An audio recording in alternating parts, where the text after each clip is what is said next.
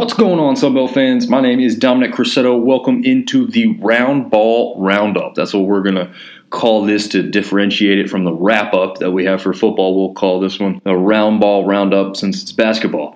Anyways, this will be covering all of week one and also uh, what was Monday night last night, uh, if you're listening to this on a Tuesday. So uh, everything up to 11 14 uh, which includes Troy's big win over Florida State. We'll get to that uh, in just a moment. Uh, but we will cover just kind of the conference as a whole. We're not going to go into real specific things on each and every team. Uh, we want to keep these things short and sweet so you can keep up with the entirety of the action instead of just a couple of games here and there. So, overall, the conference record right now is 28 and 9, which looks fantastic, right? There hasn't been a single conference game, so every single game has gone into that stat line there. However, we do need to note that 18 of those wins have been against Division two or NAIA teams.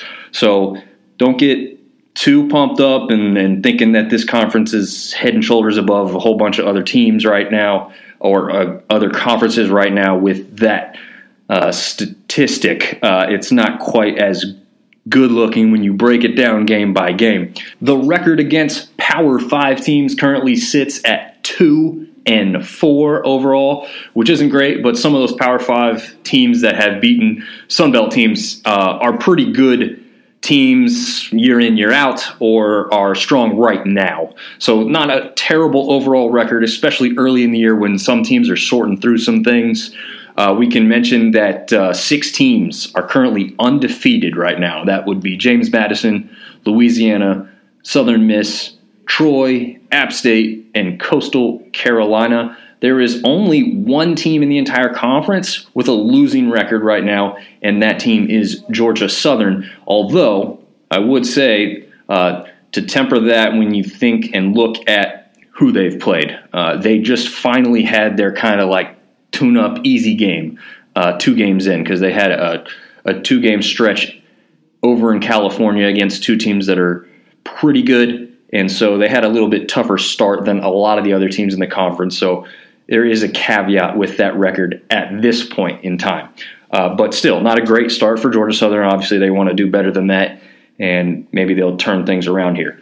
Five teams have gone over the century mark and put up over 100 points. James Madison, and Monroe have actually done it twice. Now, most of those are some of those lower teams. So great that they've done it. It's never easy to do that, even against easier teams. Uh, so a great start there for both of those teams, especially to have already done it twice. Uh, so we'll go through some notable games here real quick. Uh, Marshall drops a one point game against Queens. Uh, I did have to do some background research on this I assumed Queens was a, a, lower division team. They are not. They are a Division One team, so no shame in in that aspect. Uh, they are in the A10. They are a newer Division One team, and they were picked towards the bottom of the A10 conference. So not a great loss, but maybe one that kind of sparks Marshall to turn some things around uh, and can help shape their season. Uh, you know, because it's an early on loss they can recover from pretty well. Uh, one of those Power Five conference games, Texas State went to Washington State, a decent travel for them, and dropped that one 83 61. Uh, then, the uh, same night, ULM traveled not nearly as far over to Texas A&M and got drubbed pretty good 87 to 54. So again, there's a two P5 games to start with, not a good look, but we will see how that changes as we get down here. Uh, as mentioned, Georgia Southern drops one to San Jose State and also to Santa Clara, uh, doing a little bit better as a performance in that Santa Clara game. But again, two games skid to start the year for them. Then on the opposite side of that, we have Louisiana taking it to a, a Harvard team that's usually pretty solid every year. Uh, they beat them 75 61 in a preseason tournament in Asheville, North Carolina. And then we get on the board with our first big victory of the season. Southern Miss takes down Vanderbilt 60 to 48. So not only did they beat the Power 5 team that a lot of team a lot of people probably wouldn't have them beating, but they did it soundly uh, and without question. So great win there for Southern Miss. Great win as far as a team that's coming into the conference that a lot of people don't know about. Um, previously, obviously, for those of you that were also in the Conference USA with Southern Miss, you already know a little bit more about their basketball program. But those of us that have been Sun Belt fans for the last few years don't know nearly as much. So great to see them get on the board early and have a big win against a team like Vanderbilt from the SEC. Uh, Old Dominion drops one to Drexel, and Drexel's not a Power Five team, but they are a consistent, you know, basketball school. They don't have football, so uh, that's a pretty big program routinely to at least name recognition wise. They dropped that one 71 59 uh, and not really too far away uh, because Drexel's right there in the, in the, Philadelphia area. So not too much of a travel there for ODU. Uh, Arkansas State travels to LSU and goes down 61 52. Not a terrible matchup. Uh, pretty close score. LSU, not the greatest basketball team, but they've had some decent teams in the past. So, not too bad for Arkansas State to start off with a, a pretty competitive game, I'd say, against LSU. And then uh, one that was really exciting to watch at the end Georgia Tech traveling over to Georgia State. Pretty packed house there. Georgia State's opening up their new basketball facility. They dropped that one 59 57 and had every chance to win it there at the end.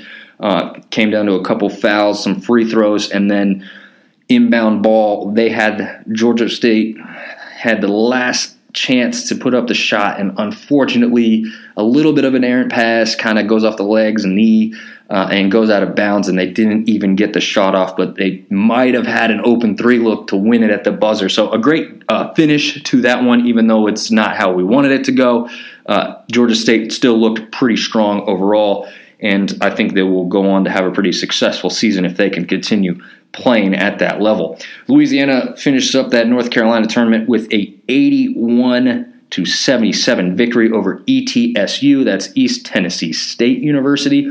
Uh, for those of you that don't know, East Tennessee State is a pretty routinely pretty good program.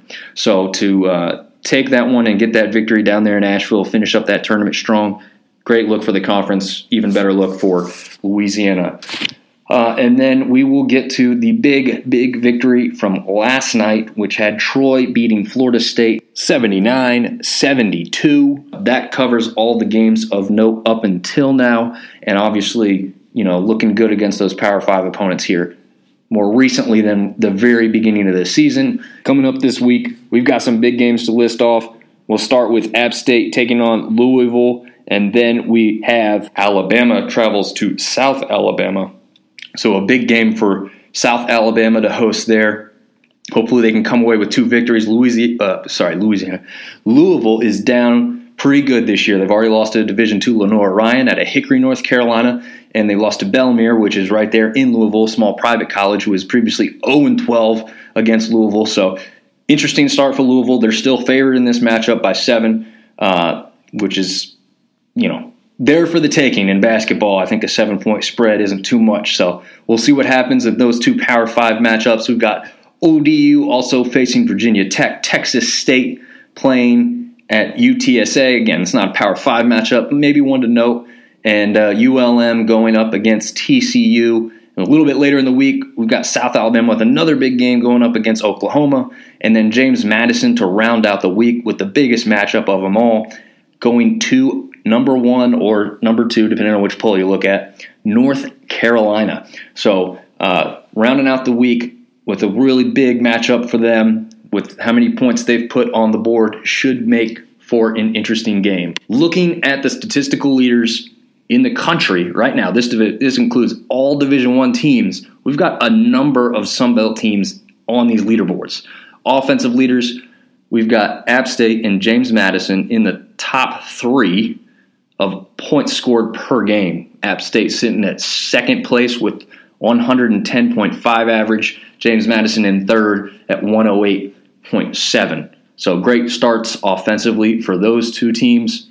Defensive leaders, we actually have one in the top five as well. At sitting at number three right now is Coastal Carolina, only allowing their opponents to average 45 points per game. Field goal percentage, we've got two in the top five.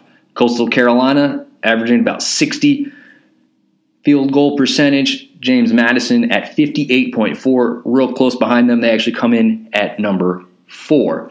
In rebounds, we've got one team in the top five. That's also Coastal Carolina at 49 and a half. Point differential, two teams. Yet again, two teams. Coastal Carolina keeps showing up in these. Hopefully that bodes well for their season. They are a 58 and a half point differential in the positive matter, and right behind them is James Madison at 55.9. Uh, and then in blocks, we actually have one, and happens to be number one in the country right now, which is Appalachian State with nine and a half. So great starts for the conference as a whole. Again, temper a little bit of this. Uh, it's not the end all be all. It's early, but kind of cool stuff to hang your hat on at the moment. As far as players personally, Taevion Kinsey from Marshall is having a really good start to the season, as is Linton Brown for Coastal Carolina. Uh, defensively, Essam Mostafa from Coastal Carolina. Again, you're seeing two players from Coastal Carolina on the offensive and defensive side.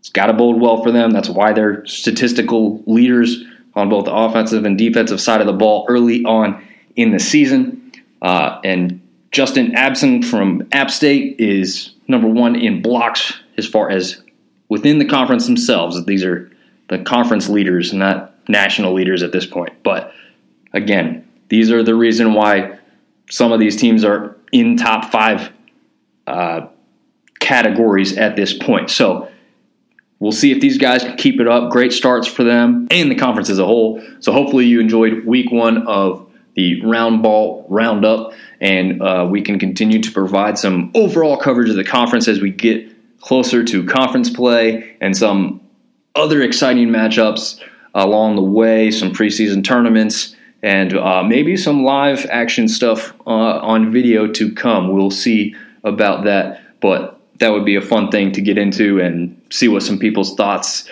are before playing some of these games. So hopefully enjoy the coverage. More to come throughout the rest of the season. Thanks for listening.